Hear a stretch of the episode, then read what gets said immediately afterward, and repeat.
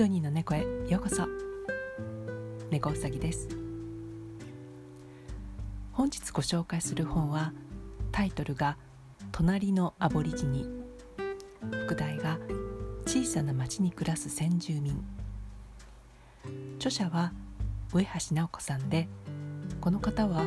立教大学大学院博士課程を修了されて文学博士を取っていらっしゃいます。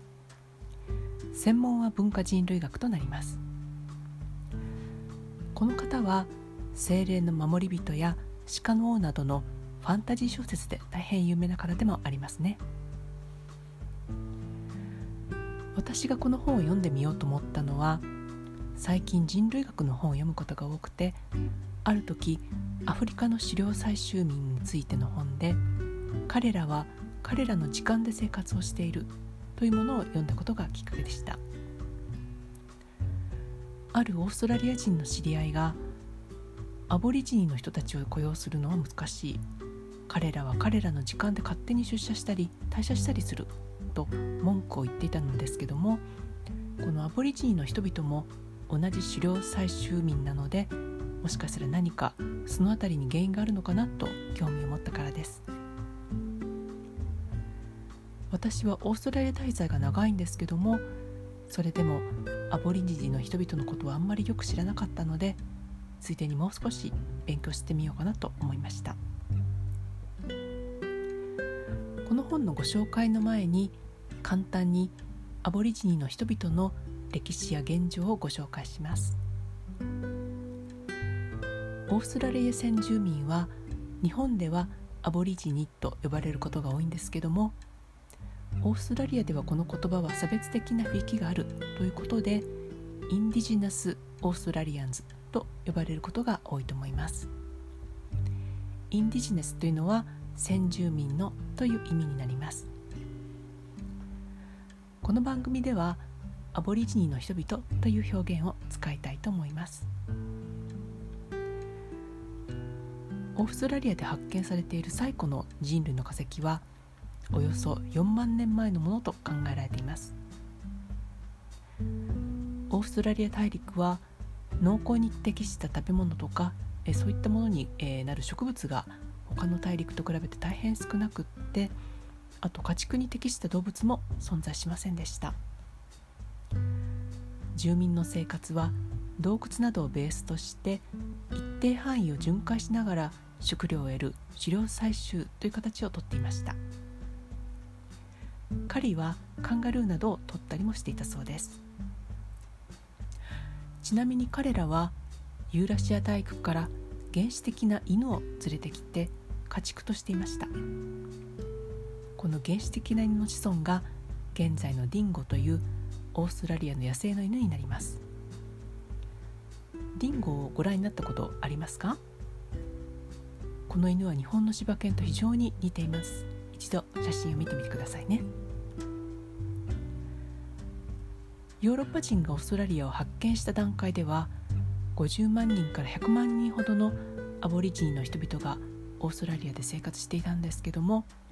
1920年にはなんと約7万人にまで減少しました。人口減少の最大の要因はヨーロッパ人が持ち込んだ天然痘や梅毒インフルエンザなどの伝染病の流行によるものと考えられています。これはインカ帝国の滅亡にちょっと似ていますよね。それまでオーストラリアは旧大陸とはほぼ隔絶されていたためにアボリジニの人々はこれらに対する免疫を持っていなかったと思われます。またヨーロッパ人によって多くのアボリジニの人々がスポーツハンティングの対象となったり白人が生活するためにまるで野生動物を駆除するかのように多数が虐殺されたという恐ろしい歴史もあります。20世紀前半になるとアボリジニの人々は絶滅危機の民族と認定されます1920年時のオーストラリア政府は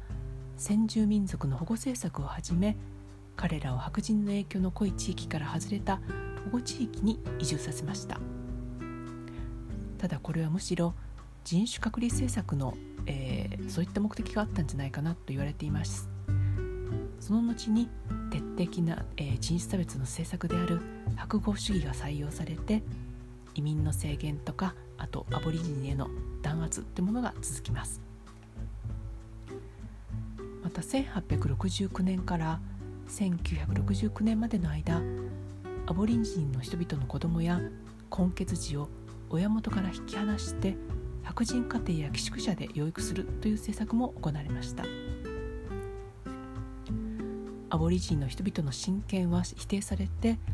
アボリジニの子どもたちもいわゆる進んだ文化のもとで養育すべきという建前のもとにこの政策が実施されたんですけども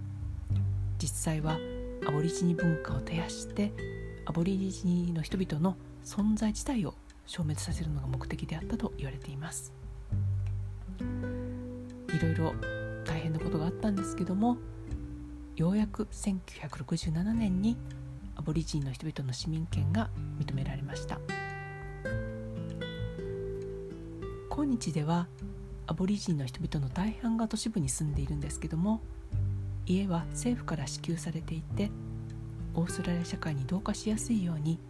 いろいろな福祉などにも予算が充てられています。しかし政府から支給された福祉のために堕落した生活に陥るという新たな社会問題も起きています。長くなりましたけども、まあ、ざっとこれがアボリジニの人々の歴史と現状となります。このご紹介する本の内容に戻りますけどもこの著者の方が文化人類学の勉強をされていた時に現地の学校で日本文化や日本語を教えるインターンシップでオーストラリアに来てそこで出会ったボリジンの人々をフィールドワークした内容がまとめられています。この本を読んで印象的だったのはアボリジンの人々がそれぞれの小さい集団での貴族意識が非常に高いということです。私も恥ずかしながらアボリジンの人々と一括りで考えたんですけども彼らは言語も風習も異なる小さな集団で何万年も生活をしてきており昔で約250また現存している言語だけでも150近くあるそうです。彼らは自分たちの魂は生まれ故郷と強く結びついているという意識があります。そこにヨーロッパ人が来て土地とアボリジンの人々を分離させてしまったところにアボリジンの人々の悲劇が始まったのかなと思います。自分たちの土地から離れてしまったアボリジンの人々は自分たちの文化と社会システムの崩壊が起こってしまいました。また著者が話を聞いた女性はそれぞれの土地には精霊がいてその土地を一生世話することがそこに生まれたものの役目という話をしていました。アボリジニ社会では子供が生まれるとおばさんやおばあさんいとこはとこなど親族中で大事に育てるっていうのが普通です。親族や仲間を大切にして得たものは分かち合うというアボリジニの人々の生活は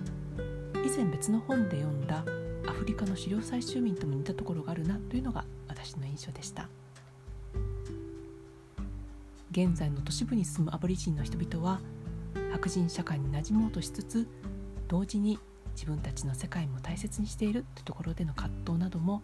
この本ではその方たちへのインタビューとして描かれています。私も他のオーストラリア人同様にこんなにたくさんお金や福祉や無料での大学での勉強の機会などもあるのになんで一国民として一緒に頑張っていこうと思わないのかなと不思議に思っていました。でも彼らには彼ら独特の土地に根付いたアボリジニ社会がまだ存在していてそれは単純にお金で解決できるような問題ではないところにこのアボリジニの人々とオーストラリア社会との問題解決の難しさがあるように思います。私自身もこの本を読んでどうすればこの問題が解決するかは分かりませんただステレオタイプなイメージで見るのではなくって人類学の視点から物事をいろんな角度から考えていかないといけないということに気づかされましたあまり知られていないアボリジニの人々の素顔をフィールドワークを分かりやすくまとめてある領書だと思います。人類学に興味ある方もない方も一度手に取って読んでみてください。単純に割り切れない人間の生活というものが見えてくると思います。それでは今日はこの辺で。本日もお聴きいただきありがとうございました。猫うさぎでした。